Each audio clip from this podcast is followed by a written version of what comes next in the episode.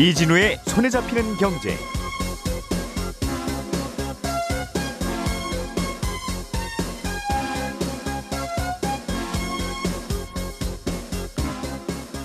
안녕하십니까 이진우입니다.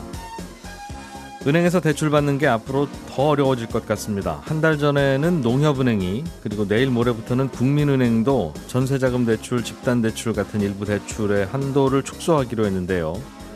이렇게 되면 대출이 필요한 사람들은 다른 은행으로 몰리게 될 거고 만약에 다른 은행들이 풍선 효과를 차단하기 위해서 대출 제한 조치를 또 하게 되면 이제 대출문은 더 좁아질 수밖에 없겠습니다.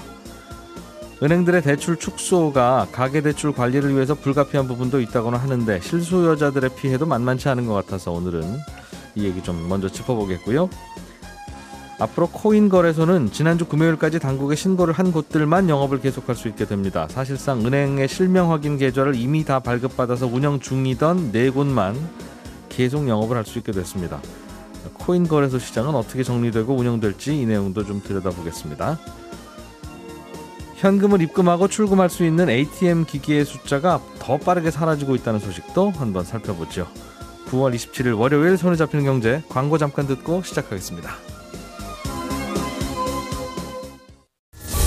오늘의 뉴스를 프로파일링 합니다. 평일 저녁 6시 5분 표창원의 뉴스 하이킥.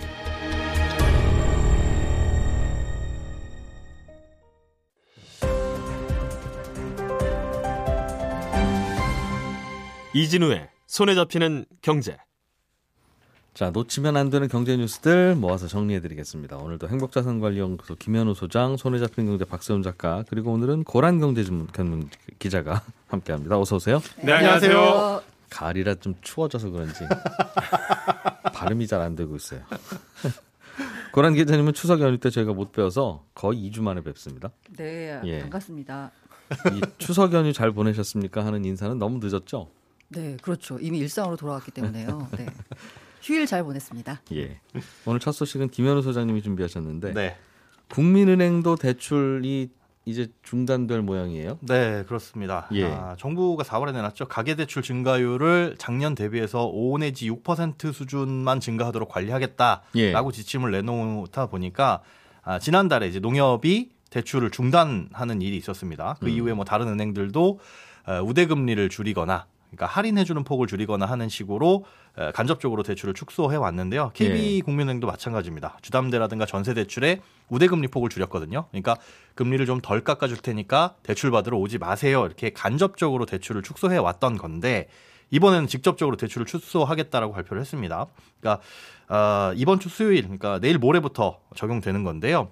일단 전세자금 대출 같은 경우에는 아, 갱신하는 경우엔 늘어난 보증 금액만큼만 대출이 가능합니다. 그러니까 무슨 말이죠? 예를 들어서 기존 보증금이 5억이고 요번에 음. 새롭게 계약을 갱신하는데 보증금이 5억 2천이다. 네. 그래서 대출을 받으러 가면 기존의 전세자금 대출이 하나도 없더라도 음. 2천만 원, 늘어난 2천만 원까지만 대출이 된다는 뜻입니다. 그러니까 전세 보증금을 여유 자금으로 대출 받아 가지고 다른 곳에 활용하지 않도록 음. 까지는 생각하는 건 아니겠지만 이거라도 그러니까 기존 보증금 5억은 어떻게든 갖고 뭐 있으니까. 손, 손님께서 알아서 하셨을 거 아니겠습니까? 예, 그렇죠. 그러니 그것까지 빌려달라고 하진 마세요. 네.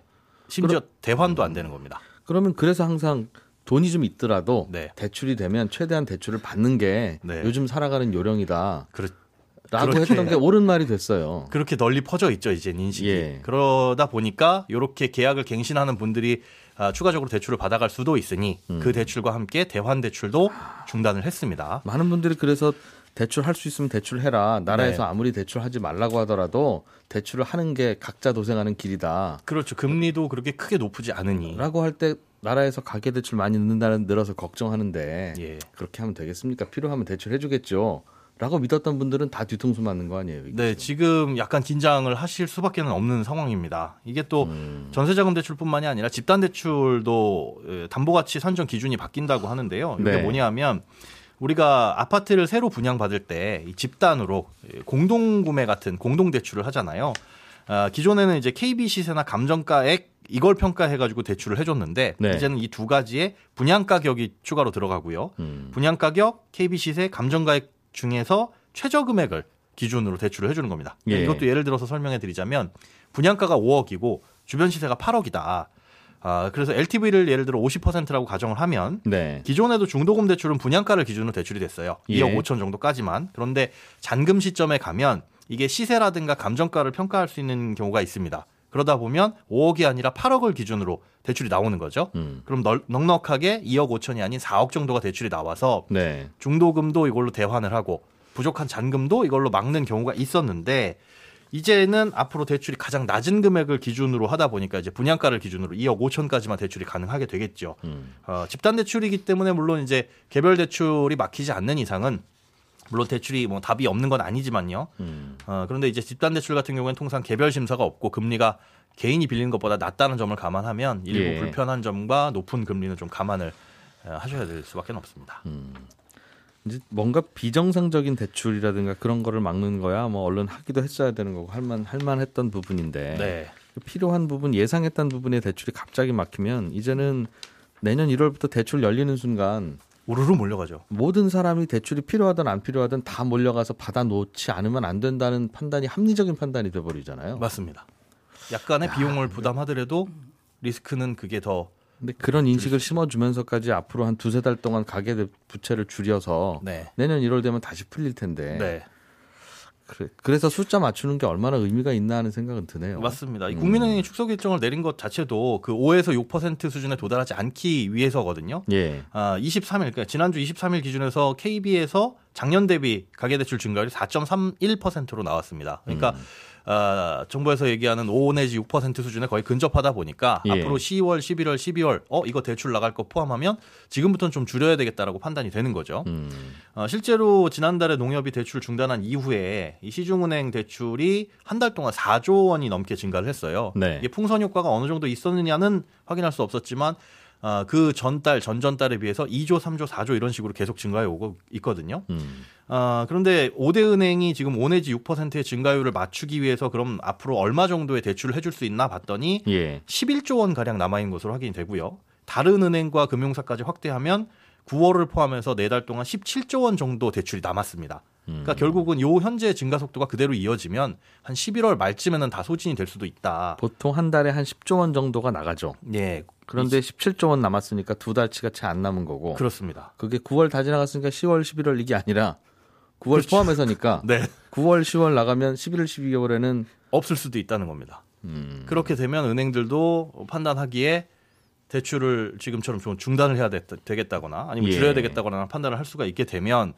어, 사람들이 또 이거를 대비해서 미리 대출을 받으러 몰려갈 수도 있잖아요.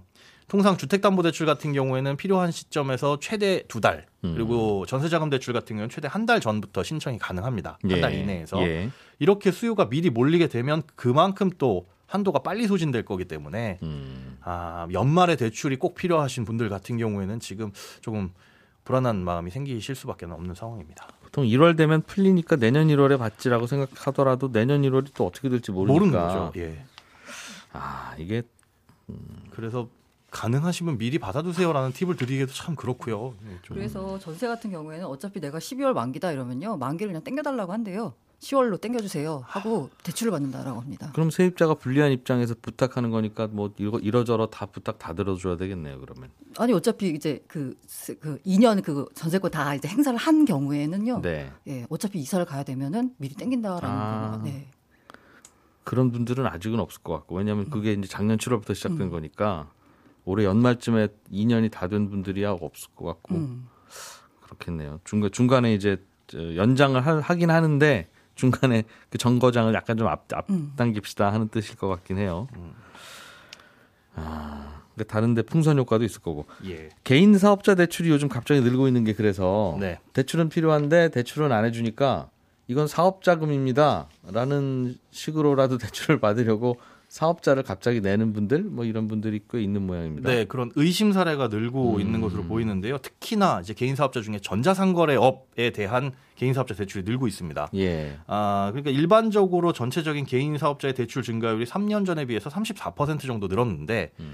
전자상거래업만큼은 이거의 한 4.5배 수준인 어, 153% 정도 늘어났어요. 예. 그러니까 3년 전에 비해서 지금 온라인 판매 이런 것들이 늘어나서 그럴 그럴 수도 있겠다라고 생각이 될 수도 있지만 아, 사실은 이 대출 사업 개인 사업자에 대한 대출을 감안을 해봤을 때 실제로 사업을 하지 않음에도 불구하고 허위로 서류를 꾸며서 대출을 받아간 경우도 없지는 않겠다라고 판단이 되는 거죠. 네. 사실은 이 개인 사업자 대출이 대출 심사라든가 아니면 절차가 일반 가계 대출에 비해서 덜 까다롭거나 그렇지는 않습니다.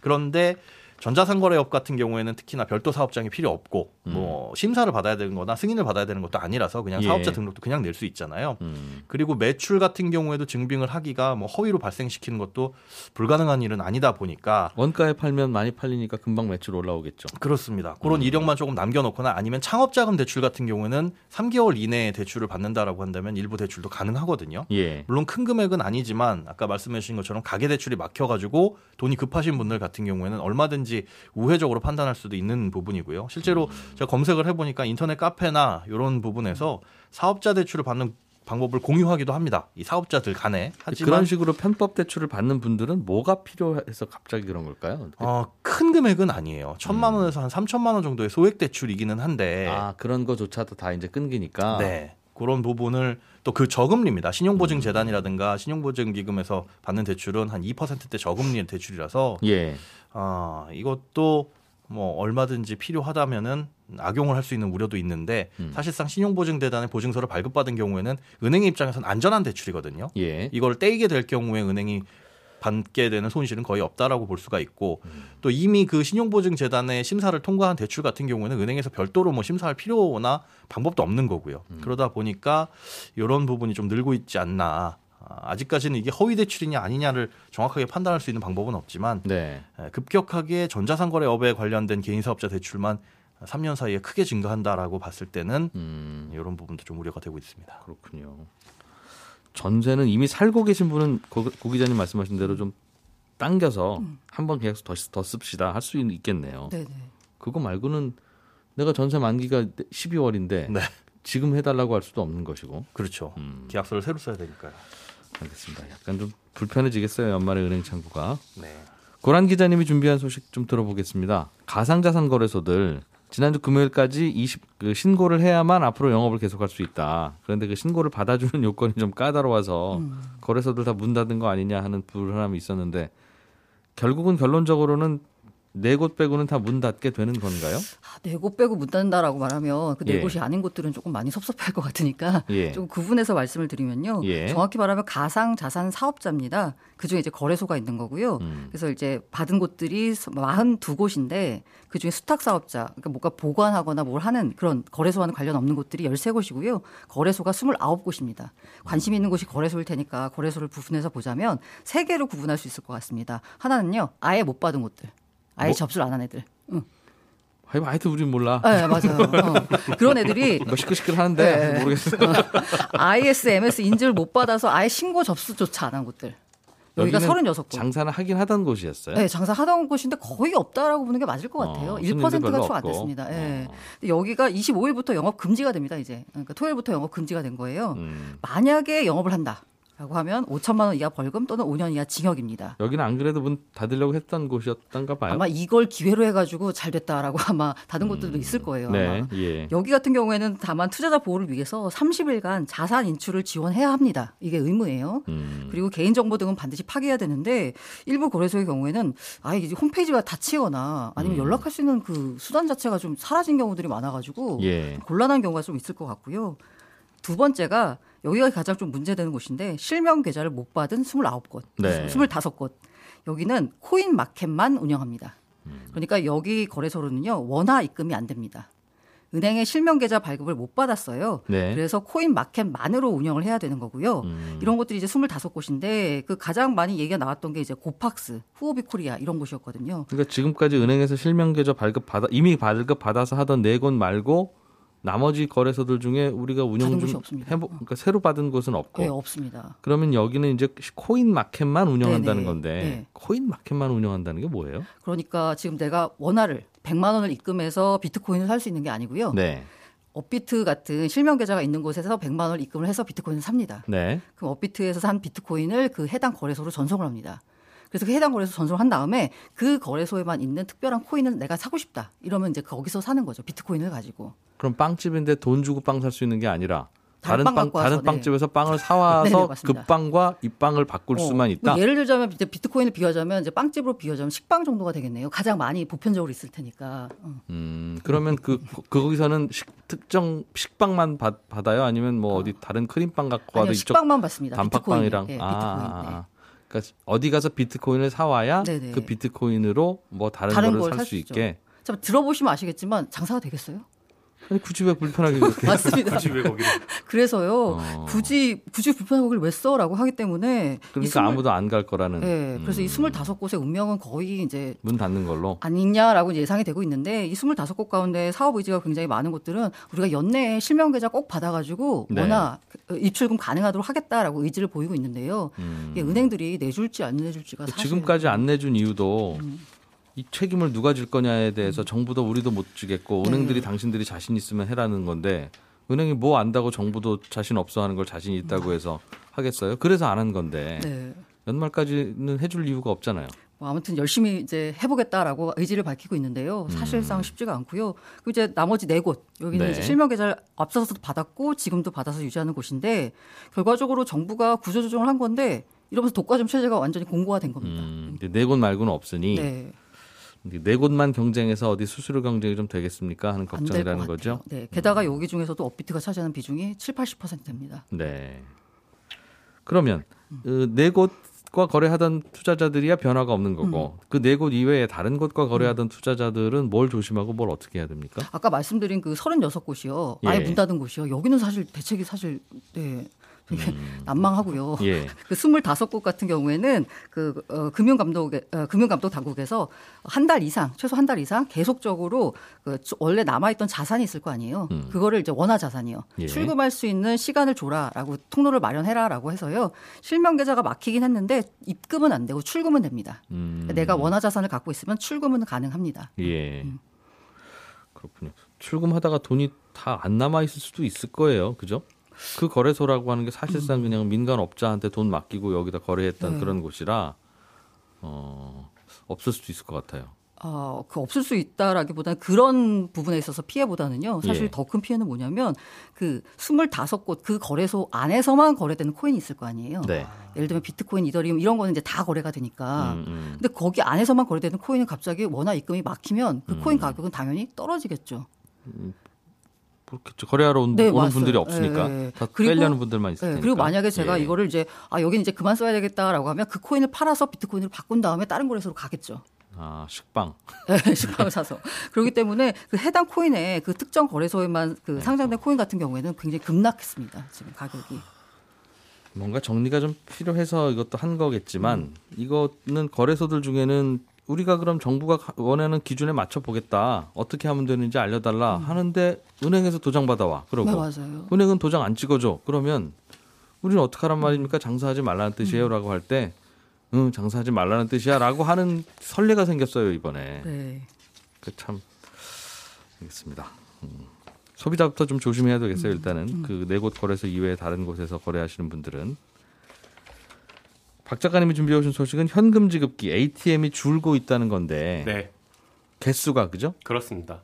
어, 특히 은- 은행에서 설치한 ATM 수가 은행 지점이 줄어드니까 그런 건가요? 그렇죠. 아, 대략 작년에 보니까 1,800 정도 줄었고요. 예. 그중에 절반이 한 900대 정도가 서울에 사라졌습니다. 예. 이렇게 줄고 있는 거는 사람들이 현금을 덜 써서 그런 거긴 한데 음. 우리나라 가계 지출액을 보면요. 한 80%는 신용카드로 결제가 되고요. 예. 현금으로 쓰는 경우가 20% 정도밖에 안 됩니다. 음. 그러니까 스웨덴 제외하면 우리나라가 현금에서 현, 아, 세계에서 현금을 제일 안 쓰는 나라인데 예. 현금 사용 안 하다 보니까 현금 찾는 기계인 ATM도 덜 사용하게 되고 음. 그러다 보니까 은행 입장에서 ATM 기기를 줄이게 되는 건데 ATM이요 은행 입장에서 보내는 볼 때는 비용이 만만치가 않더라고요. 이거 그냥 기계 한 대 사두면 알아서 굴러가는 거 아니냐 싶었는데 네. 따져보니까 기계 비용이 대당 한 500만 원 정도 하거든요. 음. 그리고 여기에다가 현금 지급할 수 있게끔 소프트웨어 깔아줘야 되고요. 부스 설치도 해야 되죠. 이런 비용이 대략 한 500만 원 정도 됩니다. 네. 그러니까 ATM 한 대 설치하는데 1000만 원. 그 설치하고 나서 현금 수송 업체, 보안 업체 여기에 줘야 되는 용역비 들어가고요. 음. 혹시 모를 일 대비해서 보험료도 내야 됩니다. 네. 유지 관리 비용이 대략 매달 120만 원 정도 나가는데 음. ATM을 사람들이 안 쓰면 수수료 안 들어오잖아요. 네. 그러니까 나가는 비용에 비해 들어오는 비용은 매년 줄고 있어서 적자입니다. 음. 한 연구원에서 발간한 자료 보니까 대략 한 대당 연간 300만 원 정도 적자입니다. 근데 재미있는 건요. 예. 은행들이 운영하는 ATM 숫자는 크게 줄고 있는데 편의점에 설치된 ATM 수는요. 어, 2018년에서 2020년 2년간 한 4천 대 정도 늘고 있어요. 오히려 편의점 거는. 그러니까 그쪽으로 고객들이 몰리겠네요. 그렇습니다. 그럼 고객은 들어오신 김에 돈만 찾아가는 게 아니라 껌이라도 한 통 살 거고. 그렇죠. 은행은 말씀드린 대로 ATM 설치 비용에 유지 비용까지 많이 드는데 은행이 ATM 수수료 올리는 건 사실 쉽지가 않거든요. 근데 편의점 올리려고 하면 ATM은 비싸도 그냥 찾잖아요. 그렇죠. 여론이 약간 다릅니다. 은행이 수수료 올리겠다, ATM 수수료 올린다 그러면 아, 은행이 수수료 장사한다고 여론의 압박이 굉장히 심해요. 수수료 잘 못 올리는데 편의점 같은 것들은 올려도 네. 크게 문제가 되진 않으니까. 왜요? 왜? 똑같은 수수료 ATM 수수료 올리는데 왜? 이 편의점 기기는 은행 ATM 기기가 아니다 아니라고 보니까 생각하고요. 비싼 수수료를 무는 걸 어찌 보면 당연하다라는 인식이 그래도 그러니까 오히려 고마운 거고. 아 같아요. 요즘에 은행들 없어 네, ATM이 맞아요, 없어졌는데 맞아요. 편의점이 편리하게. 해주니까 그러니까 고맙네. 은행의 ATM기는 은행이 자기 상품 파는 거고 편의점 ATM기는 은행 상품을 대신 팔아주는 거고. 어. 아니 장사가 자기 상품 파는 게 뭐 당연한 건데 은행들은 참 미움 많이 받아요 우리나라에서. 응? 수수료만 떼어가고 대출을 해달라는데 안 해주고. 그래서 음, 그런 것도 있고 예 은행이 계속 적자 보면은 그냥 ATM 다 없애면 되지 않나? 라는 생각도 한번 해봤는데 요건 네. 통화를 한번 해보니까 은행의 공적 기능이라는 거 있어서 그러니까 은행이 ATM을 없앨수록 인터넷 뱅킹이나 모바일 뱅킹 사용 못하는 금융 취약계층 있잖아요. 네. 이분들은 고립될 수밖에 없다. 음, 그리고 금융 취약계층 아니더라도 1년에 몇 번씩은 현금 찾았을 일도 있고 하니까 예 그러다 보니까 은행 ATM을 함부로 줄이지 못해요. 그리고 ATM 없애는 것도요. 사실 정부의 규제를 어느 정도는 받습니다. 그냥 정부가 없애- 은행들 지점 줄이라고 하는 거 이제 못하다 못하게 그렇습니다. 왜 지점 줄였냐고 와서 해명하라고 이제 그런다 하던데요. 네. 어. 그래서 ATM도 마찬가지로 줄이려고 하면 왜 줄이려고 하냐, 취약계층 어떻게 하라는 거냐 예. 이런 압박을 좀 받기도 합니다. 한 대당 500만 원 정도면 집에다 ATM 기기 잘 하나 갖다 놓는 분도 계실겠어요. 소프트웨어도 깔고 하면요. 그러니까 뭐 원리 은행 가기 귀찮고 뭐 와인 셀러도 뭐 천만 원씩 한다는데 뭐 예. 은행들은 그래서 좀 고민이 많다. 그렇습니다. 네, 오늘 아침에도 김현우 소장님, 박세훈 작가님, 고란 기자님 세 분과 함께했습니다. 세 분 고맙습니다. 감사합니다. 예, 감- 잠시 후 이어지는 11시 5분부터 이어지는 손경제 플러스에서는 중국 부동산 이야기 해보겠습니다. 11시 5분에 다시 뵙죠. 이진우였습니다.